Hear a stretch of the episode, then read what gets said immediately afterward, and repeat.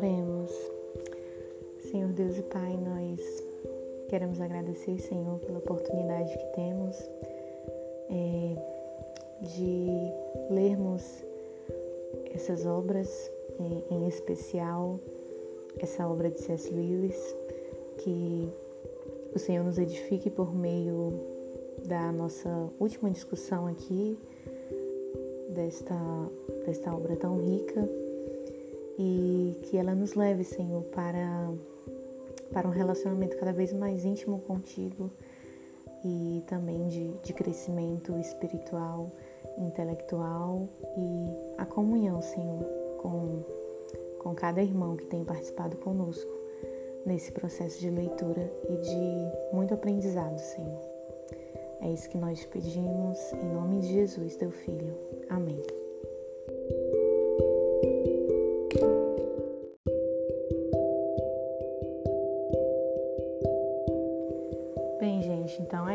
Chegamos aí à quarta e última parte do livro Cristianismo Puro e Simples. E hoje a gente vai discutir esse capítulo, aliás, são 11 capítulos, né? Essa parte é intitulada Além da Personalidade ou Os Primeiros Passos na Doutrina da Trindade. E é justamente sobre isso que Lewis vai tratar ao longo desses últimos 11 capítulos sobre o Deus triuno, sobre um Deus que é eterno, sobre um Deus que cria, sobre um Deus que gera, sobre um Deus que pode nos levar de uma bios para uma zoé e pode nos transformar em suas novas criaturas, em seus filhos por meio de Jesus Cristo. Sobre isso que a gente vai conversar então nesse finalzinho da obra de Lewis.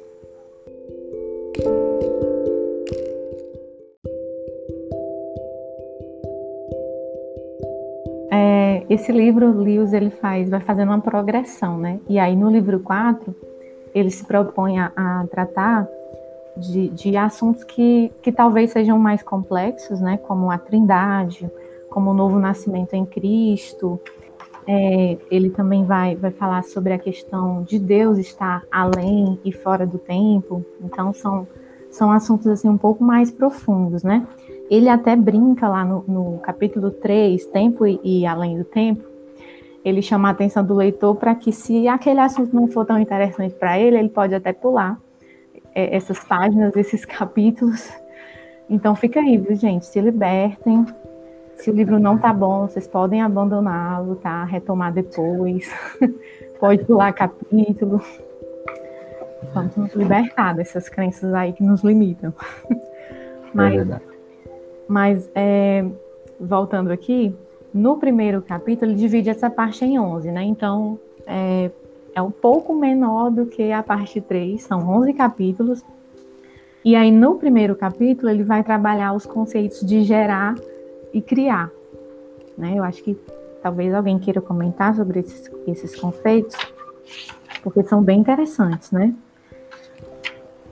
É, que o, o, o gerar, né, seria como se tornar pai de alguém, fazer fazer algo da, da, da, mesma essência, e o criar seria talvez como fazer um desenho ou fazer uma estátua, fazer algo diferente de você, né, da sua essência. E aí ele faz esse paralelo entre Cristo e os seres humanos, né, como um como geração e outro como criação de Deus. Alguém quer comentar esse capítulo? É, esse, esse capítulo 1 um é um capítulo, eu achei até um pouco complexo, assim, às vezes, entender o que é que ele estava querendo dizer. Aí eu voltava, e no final das contas, essa parte ainda não entendi ao certo o que é que ele, o que é que ele quis explicar, né? Mas eu acho que, no fim das contas, o que eu pelo menos consegui entender, assim, pegar uma ideia geral de Lewis, né? É a ideia de que é, Jesus é, não nasceu, né? É, no sentido de que é, Jesus ele não foi criado, né? É, por mais que ele tenha nascido ali da, da, da Virgem Maria, é que nós acreditamos, eu acho que, eu acho que a intenção básica de Deus é mostrar que Jesus tem a mesma essência de Deus, ele é um ser eterno, né? assim como Deus. Né? Acho que foi mais ou menos isso que eu consegui captar assim para mim, nessa distinção básica que eles tentou fazer. É, eu também captei assim, né? Inclusive, eu, eu comentei muito esse capítulo com meu marido e gerou boas discussões, assim, porque eu até fui atrás, porque Elius ele cita aí nesse capítulo que essa questão do, do gerar já foi explorada em vários credos, né? Da, ao longo Sim. da história da igreja. E aí é, é, é muita discussão, viu, gente? É, é bem longo, assim. Eu não vou entrar porque realmente eu não tenho méritos para isso. É, um, um do, um, é, rolou um concílio grande, né, na igreja, né, que foi o concílio de Nicéia, acerca da, da Trindade, né, principalmente. Então essas essas questões é, já, já estão lá desde a época dos pais da igreja, é, rolando, né? E... No, no Instagram do, do pastor Pedro tem justamente um post sobre Trindade, né? Já, já fica o link para quem não, não, não, não assistiu às aulas, né? Que ele, que ele se dispôs a, a disponibilizar no Instagram para dar uma lida. Ele traz muitas dessas bases, dessas comparações, o quão difícil é você conseguir comparar alguma coisa à Trindade, né? Tipo, o quão se torna falho essas comparações é, em relação a isso, né? Então, fica aí a dica, né? Quem não, quem não viu, é bem interessante para estudar, né? Como você já falou, já foi bem discutido e tem várias coisas aí que a gente pode tirar.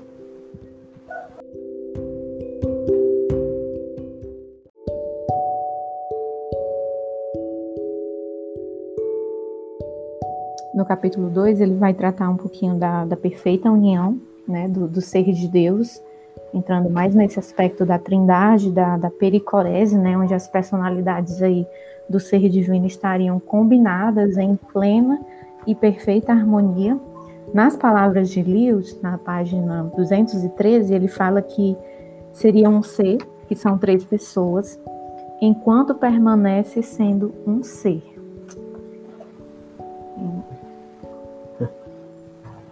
É. Fundo, hein? Ele usa até a analogia do, do quadrado, né? Para explicar isso, né? Quadrado com seus lados ali, né? Representando as personalidades, né? de Deus, mas o quadrado em si é, é um quadrado. Então ele, ele é um, assim como, como Deus é, é um.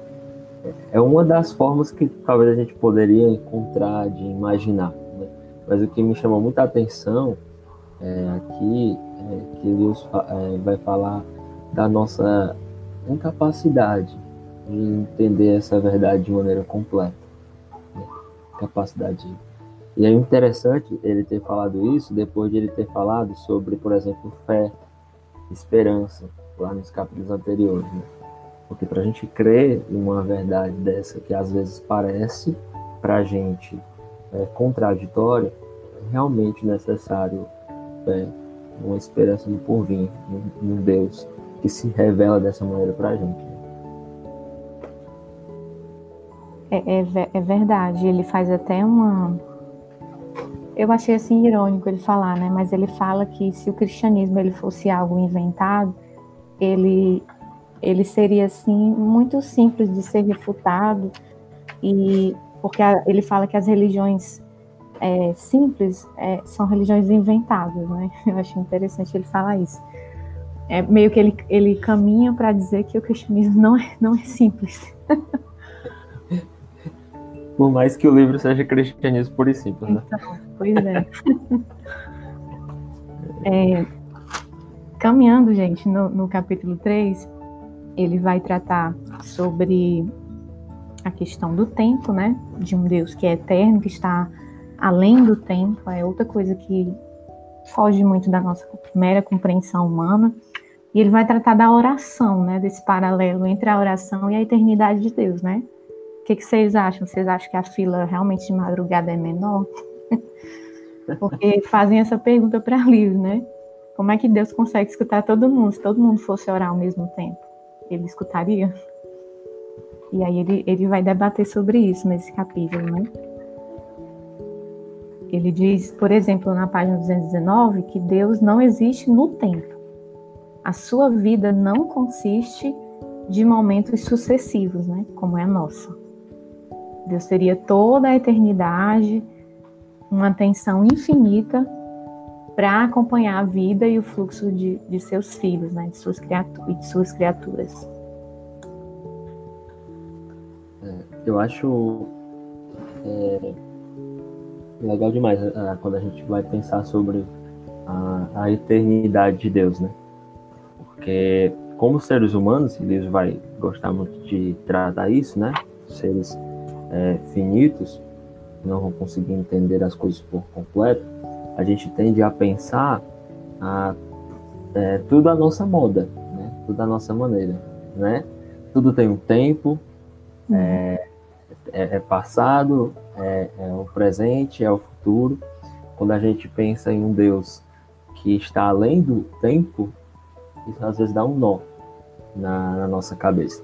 Uhum. Pensar em um Deus que ouve as nossas orações hoje e que pode atender somente quando tudo passar para a gente, né? É, isso é, é, interessante demais. Eu queria saber, assim, qual, qual é a percepção de vocês quando vocês leram pela primeira vez essas frases do livro acerca do tempo?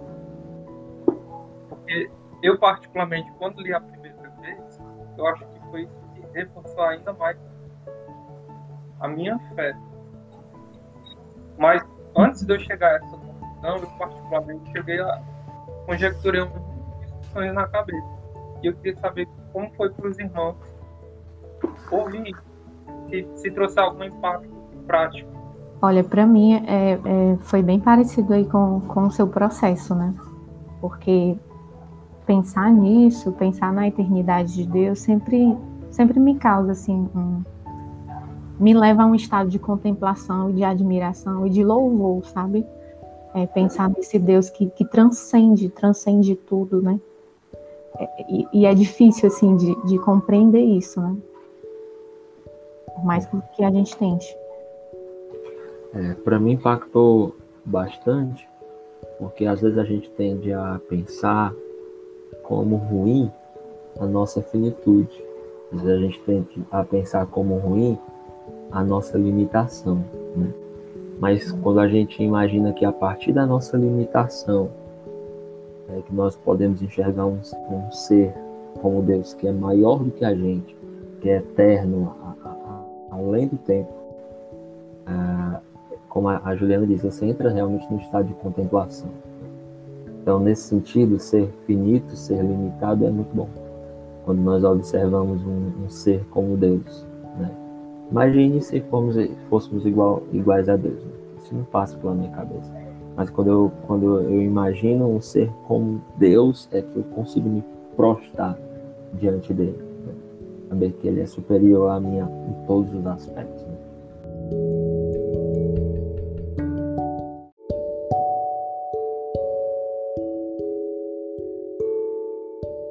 No próximo capítulo, no 4, ele vai falar sobre o bom contágio, né? Lewis trata aí de como é possível para nós, criaturas que, que temos a vida bios, né, como ele nomeia, sermos conduzidos a Deus e como nós podemos participar desse processo de vida é, Zoé em Cristo.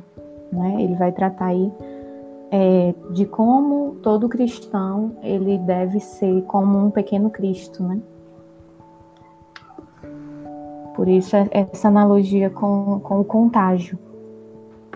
Esse bom contágio teria começado ali com a encarnação de, de Jesus. E desde que isso aconteceu, a história da humanidade foi modificada, nunca mais foi a mesma.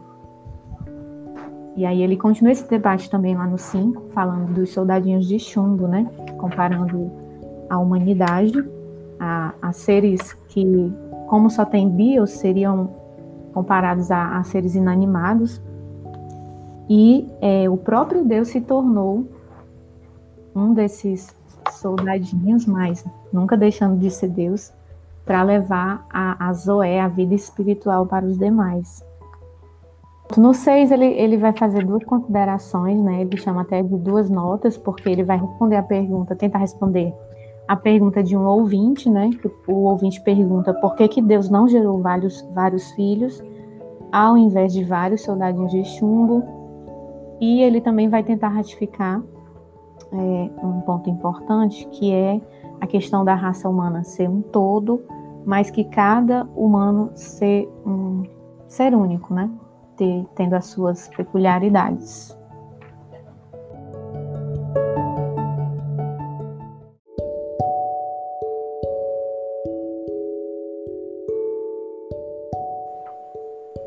No capítulo seguinte, que é o 7, ele chama de Vamos Fazer de Conta, né? Nesse capítulo, ele começa a tratar sobre práticas no cristianismo, como a questão de você, beleza, você está saindo de uma velha natureza, e aí é, você precisa, então, aquele conceito que a gente vê muito na, nas cartas de Paulo também, no Novo Testamento, do se despir e o se vestir, né?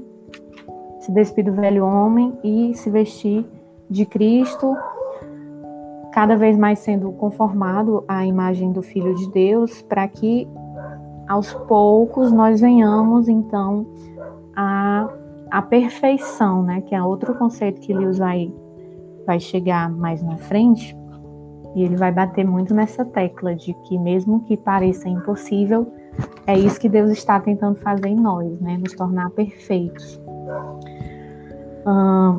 no, no, na discussão do capítulo 8, ele vai tratar sobre se é fácil ou não ser cristão, e aí ele vai avaliar a, a religião cristã muito além de, de uma moralidade, de, de, um bom comportamento, mas é, de que seguir a Cristo é bem mais que isso, é, é toda a sua vida entregue, é, é tomar a sua cruz, é deixar tudo, né?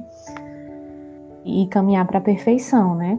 Que a gente entende aqui como nós sermos é, moldados, né? A, imagem de Cristo, conforme Romanos 8, né? Que tudo vai cooperar para isso, seja bom, seja ruim, né? Me lembrei muito desse texto.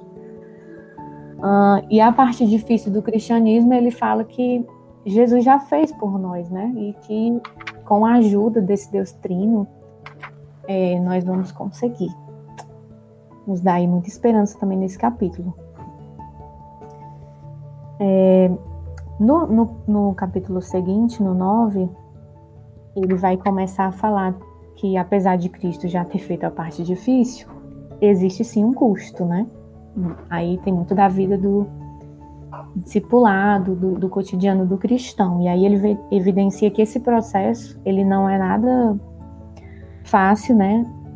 Muito pelo contrário, ele às vezes é doloroso, ele é longo, é um processo longo, a gente vai levar a vida inteira nesse processo de, de santificação, de aperfeiçoamento. E ele faz lá uma analogia com quando ele era pequeno, que ele às vezes tinha dor de dente, às vezes ele nem falava para a mãe dele porque ele tinha medo, ele sabia que se ele fosse no dentista, o dentista não ia olhar só aquele dentinho que estava doendo, ele ia fazer lá um check-up geral. E aí ele fala, né, que, que Deus é, é, meio assim, como um dentista. Se você dá a mão, ele quer o braço, se você dá um dentinho, ele vai querer olhar todos os seus dentes e fazer um tratamento completo. E graças a Deus por isso, mas pode ser doloroso. Geralmente. Comentando comentando sobre, sobre isso é, é interessante, né? Assim, de maneira simples. Às vezes a pessoa se converte, né? A, a, a Jesus, então começa para a igreja, e aí começa a, a, aparecer uma série de dificuldades na vida. Né? Aparece, aparece, uma série de circunstâncias, problemas é, na vida a se enfrentar, e principalmente por isso, né? Porque agora a gente está é, vivendo uma nova perspectiva de vida, padrões é, anteriores é, não são mais bons para a gente. Né? A gente tem uma nova moralidade cristã, cristã a seguir. Então tudo aquilo ali vai doer, é um processo na nossa vida. Né? E às vezes você vai pensar, poxa, Eu vim para a igreja, me tornei cristão para as coisas ficarem mais difíceis, né? Mas é todo um processo realmente de santificação na sua vida, de Deus movendo todas as coisas, todos os cômodos ali dentro da casa do, do seu coração, né? Até que você é, se torne alguém mais parecido com, com Jesus, com Jesus Cristo. E aí acho que também uma pergunta que Deus faz, né? O cristianismo é fácil ou difícil nesse aspecto, né? É, Jesus já fez quase, já fez tudo, né? Praticamente, é, é, por a gente, mas sim é necessário é, obedecer aos seus mandamentos, né? E que nesse processo nós estejamos dispostos a, a deixar com que Ele mova, retire do nosso coração todas as coisas que não fazem parte, né? Ah, da, do seu propósito. É isso aí, fazendo um, um, paralelo lá com aquele capítulo da psicanálise, né? É, eu, eu lembrei, lendo esse, esse, texto, desse outro capítulo, porque a, a, a psicanálise ou as pessoas ao nosso redor, elas vão, jogar, elas vão julgar muito da, das nossas atitudes morais, né? Mas Deus, ele, ele faz um julgamento, ele pres, prescruta, né? A, a nossa alma, né? O julgamento de Deus é, é bem mais profundo, né? Não é só você é, obedecer simplesmente a uma lei moral, mas onde está o seu coração, quais são as suas, suas reais intenções. Então Deus ele vai bem mais profundo. E aí é, é um processo difícil, Deus vai, vai nos moldando, né? Para que a gente caminhe para essa, essa perfeição, essa santificação. Gente, no capítulo 10, então, é, ele vai falar sobre a questão de nós sermos meramente criaturas bondosas ou novas criaturas, né? Ele vai falar da importância, sim, das boas obras na, na vida cristã, que afinal, né, pelo fruto se conhece a árvore, mas ele vai além, né, porque ele vai versar um pouquinho sobre o quanto a obra de Cristo em nós é bem mais que um mero aprimoramento, não é só uma mudança de um comportamento indigno para um comportamento digno, mas é uma transformação, é um processo de novo nascimento, né? de regeneração. Aí ele, ele cita, eu achei muito interessante, o cavalo, né? É como se o processo de conversão ele não fosse só pegar um cavalo é, selvagem e domesticá-lo. Não, não é, não é só isso. É transformar completamente esse cavalo, é transformar ele num cavalo alado, num cavalo com asas, né? Então eu achei genial assim essa essa analogia, não sei, essa esse simbolismo, né, que ele usou. E realmente isso, né? É, pegando esse, esse ganchinho aí, né, sobre a transformação completa, só para eu tentar rapidinho aqui voltar aquele meu questionamento lá, que eu estava pedindo ajuda para vocês para não ficar meio esquisito, né? É, na página 210, é, aí do, do 210, que é o capítulo 1 do livro 4, né? É, Lewis vai dizer assim: a vida espiritual que está em Deus desde toda a eternidade e que fez todo o universo natural é Zoe. É certo que Bios tem uma semelhança meio vaga ou simbólica com Zoe, mas apenas o tipo de semelhança que há entre a foto e o lugar ou a estátua e um ser humano. Uma pessoa que deixasse de ter Bios para ter Zoe teria de ter passado por uma transformação tão radical quanto uma estátua que deixasse de ser pedra esculpida para ser um ser humano real. O que é que eu fiquei assim, não, não entendi muito bem o que é que Luiz quis dizer. Me parece um pouco assim uma ideia platônica, aquele sentido lá de das ideias, né, um mundo, um mundo é, sensível. Ele vai dizer que a vida espiritual está em Deus. A vida espiritual está em Deus desde toda a eternidade. Existe um tipo de é, que fez todo o universo natural, o universo aqui de baixo, e é, é que fez todo o universo natural. E é certo que Bios, né, tem uma semelhança meio vaga com Zoe. A nossa vida aqui tem algum tipo de semelhança com a vida com a vida eterna. Mas é um tipo de semelhança que ele vai falar que é meio como fosse uma estátua, meio como fosse uma, uma sombra, vamos dizer assim, meio, é, enfim, como fosse ah, uma, uma, foto, né? Que ele vai dizer. Aí eu não entendi muito bem é, como é que ele quis, é, como é que ele, que ele quis dizer isso, né? É, me parece um pouco é, essa ideia mais mais platônica, né? Que Deus detém um tipo de vida lá, é, é espiritual, né? Que de alguma forma se assemelha é, com, com, com a nossa aqui, mas ainda não é. Então, não entendi muito bem isso aí.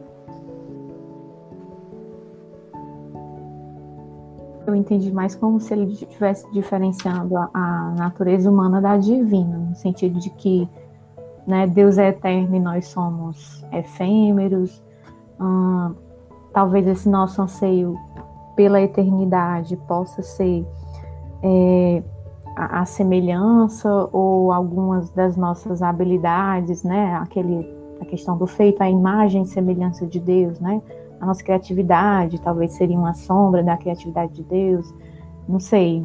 Eu meio que entendi assim, como se ele estivesse diferenciando aí a, a, as naturezas, né? A nossa vida terrena, a bios e a, a de Deus, mas eu entendi aí a tua questão como se que fosse assim, um dualismo, né?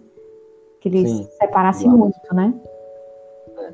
Mas eu também estou indo nessa, nessa tua forma de pensar, Ju. Por, por conta de todo o contexto do livro já, né? De ele ter falado sobre muito sobre todas essas coisas aí, né? Mas aí na página é. 210 ele continua, Daniel, eu acho que pode esclarecer um, um pouco aí. Ó. É disso precisamente que o cristianismo se ocupa. Esse mundo é uma grande loja de esculturas. Nós somos as estátuas e há rumores por aí de que alguns de nós algum dia despertará para a vida. A vida espiritual que está em Deus desde uhum. toda a eternidade, que fez todo o universo natural, é Zoe. Eu acredito que ele está fazendo uma menção, até que ele é, é, na verdade, é aquilo que vai se projetar ser o que é, de forma completa. A nossa natureza, em uhum. sua plenitude, na participando da espiritualidade que consiste em Deus, não sendo igual, mas sendo participante. E aí eu lembrei agora, vendo, vendo esse trecho aí, relendo que, que você falou, eu lembrei muito, é claro que aí ele fala das coisas e não da natureza humana, quando ele está quando ele tá escrevendo as crônicas, que ele fala a, do, do país de Aslan, que na verdade tudo que a gente estava vendo na, em, em Nárnia, ela era apenas uma sombra, né? Um, um, um, pequeno reflexo de coisas grandiosas e muito maiores que na verdade existe lá e que ele estava vendo como se fosse é, a palavra não seria sombra, mas uma espécie de projeção para uma realidade futura em que ali as coisas teriam uma forma completa. Aplicando isso talvez à, à natureza, a natureza humana e não as coisas. Eu não sei se ficou claro para ti, se eu consegui ajudar de alguma forma. Não, tô, tô entendendo, tô entendendo sim. É, tô entendendo.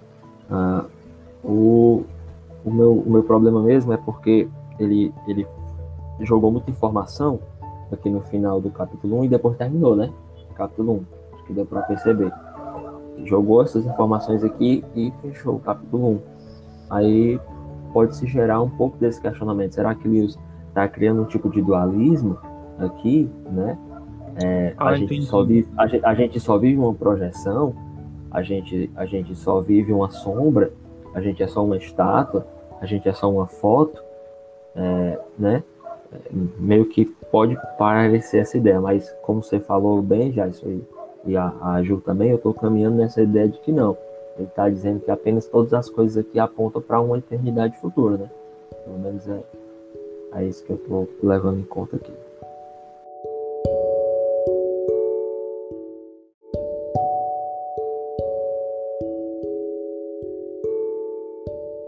Ah, chegamos então ao último capítulo, né, que é o 11, onde, onde Lewis vai trazer uma mensagem que não é nada pós-moderno, assim, né? Não tem nada a ver com, com o que a gente vê aí sendo propagado. É, em uma frase, em uma frase, nesse capítulo, na página 282, ele fala assim, está até entre parênteses essa frase. Temos de superar o desejo de nos sentirmos requisitados. Então, ele vem assim com os dois pés, assim, traz uma voadora para essa questão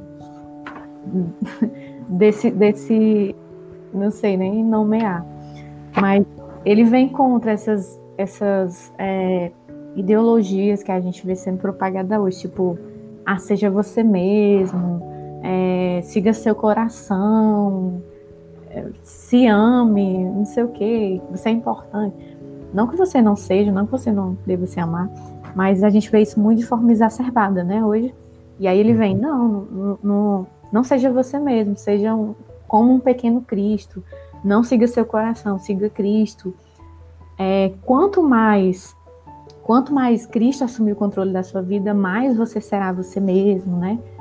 Aí acho que o Jason podia até comentar também sobre essa questão de, de, de quando, quando nós somos nós mesmos, né? De conhecer a si mesmo, será que, que é esse o caminho mesmo?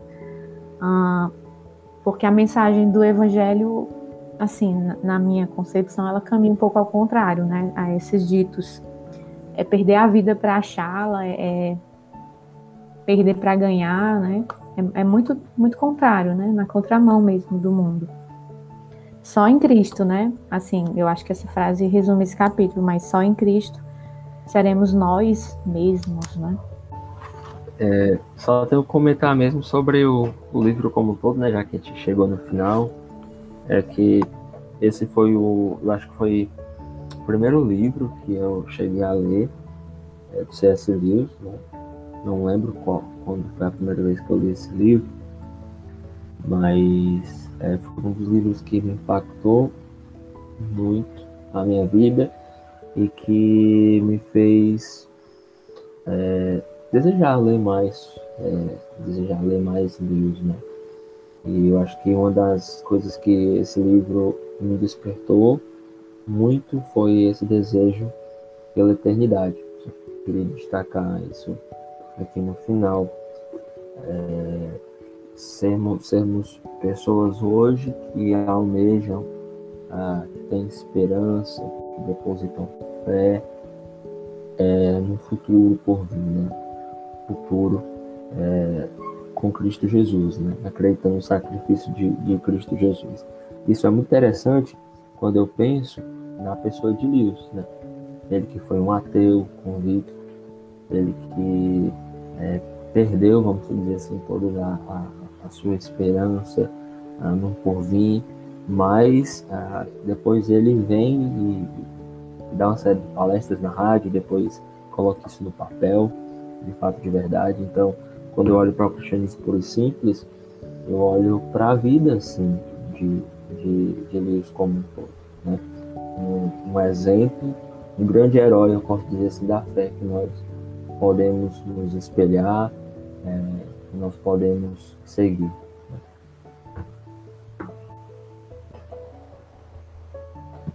Eu acho interessante no final do, capítulo, né, esse, esse fechamento que ele faz, é que de fato a, a maioria das pessoas elas sempre acabam procurando terapia, às vezes por razões práticas, ah, eu não consigo deixar de fazer isso, eu não consigo deixar de fazer aquilo. Mas quando você aprofunda a, a, o atendimento, você compreende que, na verdade, a maioria, vamos dizer assim, uma boa parte, não vou generalizar, mas uma boa parte dos atendimentos, ele, ele está em, é, sendo direcionado sempre para algo que interioriza o próprio ser da pessoa. As pessoas, na verdade, elas estão buscando algo maior, algo mais profundo, que a, a base do que é mostrado ali, na verdade, são comportamentos. Mas quando você avalia, para, passa ali a compreender, a descrever, deixa ela falar, você vai perceber que o, o conflito é a busca desse ser mesmo aí. E o que é interessante é que a, a a psicologia ela não vai conseguir responder em instância nenhuma esses questionamentos a respeito de, de quem sou eu e que eu posso passar 300 anos em análise, em terapia, eu jamais vou conseguir fazer uma ranhura sequer daquilo que é, na verdade, a minha verdadeira humanidade. Quando a gente observa isso na prática, né, é que o que você acaba descobrindo são tendências que você tem, são desejos, são, são compreensões dos seus sentimentos, mas nunca do seu ser. E o que, o que é importante que só o cristianismo consegue responder, e isso é maravilhoso, sim, é que quando eu vou ler esse trecho que ele fala aqui no, no finalzinho, 286. Abra mão do seu eu e vai encontrá-lo de verdade. Põe a sua vida a perder e acabará por salvá-lo. Eu acho incrível esse trecho. Submeta-se à morte, morte diária de suas ambições, de seus principais desejos, e também a morte de todo o seu corpo. no final, submeta cada fibra do seu ser e acabará por encontrar a vida eterna. Não guarde nada para si. Mas, aí no finalzinho, mas se você buscar Cristo, acabará por encontrá-lo e junto com ele todas as demais coisas.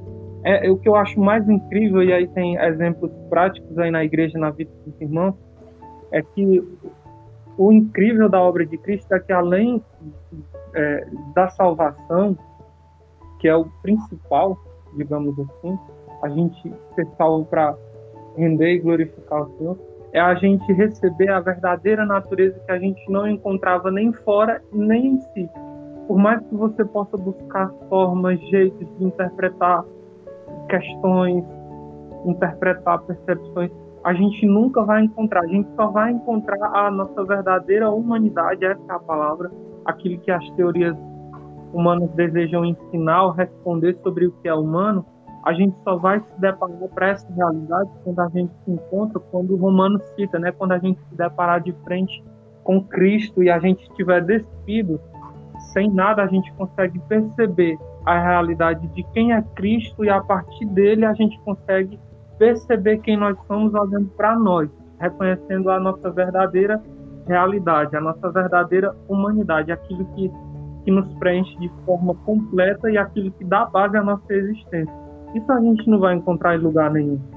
E isso é o que particularmente me, me maravilha. Assim, quando eu olho para isso, eu digo, cara, em momentos de fraqueza, né?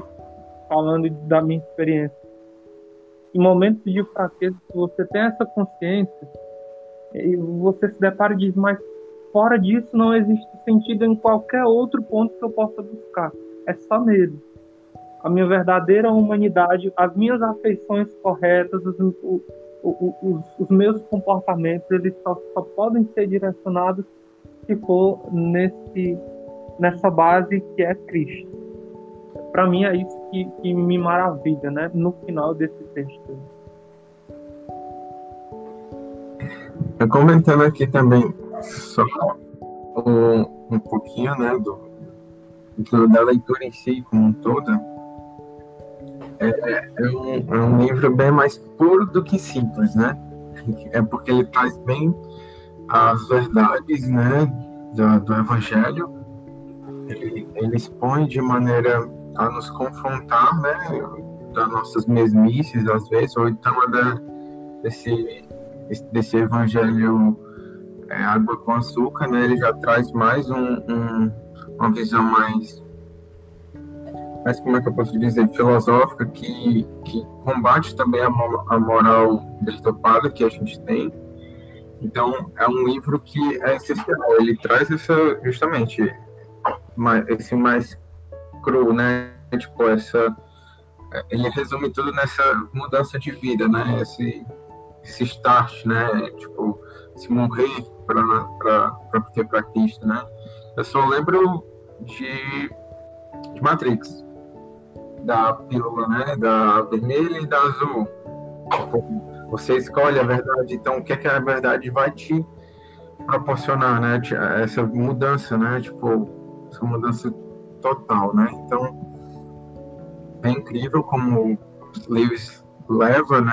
A, e traz a, todos esses debates, esses pensamentos que tanto às vezes um, um cristão pode estar tá passando, como também muito para o povo leigo, né? O povo por fora, né? Então, para mim, é, foi uma ótima experiência, né? Tipo, a primeira vez que eu li, pretendo ler novamente para ver se eu consigo é, fixar mais alguns pontos. É, eu creio que sempre um, uma segunda li, uma segunda leitura vai trazer mais mais é, mais insights que eu ainda não percebi, né? Mas é isso. Eu achei muito irado. Ele é bem puro, né? Ele traz justamente é, um, um, um, uns debates legais, né? Então, encerrando aqui, eu, novamente eu queria agradecer pela iniciativa da igreja por, por proporcionar esse, esses momentos, né? Por estar incentivando isso. E eu espero que venham mais livros aí para a gente ler, comentar e, e que seja tudo para a glória de Deus, né? Que a gente possa sempre caminhar para para isso, né? Que tudo que a gente faça, é, esses debates gerem, gerem é, frutos para Deus, né? E, é isso que, que eu acho legal, né? E é isso. Amém, pessoal. Então a gente ah, vai dar é, encerramento aqui. Agradecer a todos vocês aí que dedicaram essas horas aí. Ah, e louvado seja o Senhor, né, por esses momentos onde a gente pode crescer juntos. E vamos para o próximo livro aí, né? O próximo livro é, vai ser o Admirável Mundo Novo, né? Eu nunca li esse livro, mas é a primeira vez é, lendo esse livro aí. O meu já chegou também. Legal, gente, foi muito bom, ó. Pra mim também foi uma experiência muito legal ler esse livro. É tipo pegar e largar, né? Você vai ter que dar a sua vida aí como, como Cristo nos propôs já, né? Perder para ganhar. Esse é o cristianismo. Amém. Então vamos fazer uma oração para a gente encerrar aqui, tá certo?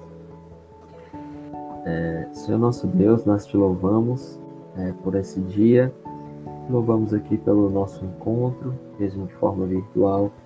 Aprendemos, debatemos, é, é ouvimos um pouco que cada um é, pôde notar que da obra do teu servo, C.S. Lewis. Por meio dessa leitura, Pai, podemos ter aprendido mais das tuas santas escrituras, ter crescido mais é, em Ti, para que possamos ser cristãos mais ativos na, na tua igreja, na cultura, na universidade, no trabalho, na família, onde quer que estejamos. Possamos ter a tua verdade como aquela que consome o nosso coração e nos dá razão para viver e que possamos desejar espalhar essa tua verdade às outras pessoas. Nós te pedimos, em nome de Cristo. Amém.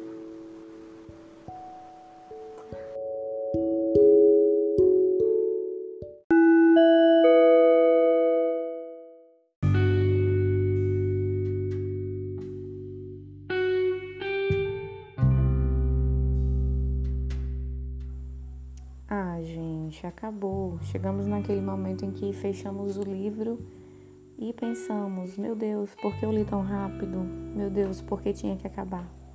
Gente, que obra maravilhosa! Foi muito legal esses encontros que nós tivemos para aprofundar a discussão, para aprender aí com, com as diversas interpretações. Essas trocas foram bem bacanas. E fica aqui, gente, o estímulo para que vocês participem conosco das próximas, tá bom? A galera fez falta, tá? É, o nosso próximo livro, então, é Admirável Mundo Novo, livro de Adolf Huxley. Huxley, por favor, é, alguém me ajuda nesse momento. E é isso. Vamos, vamos ler essa obra e discuti-la nos nossos próximos encontros do Clube da Leitura da IBF. Até logo!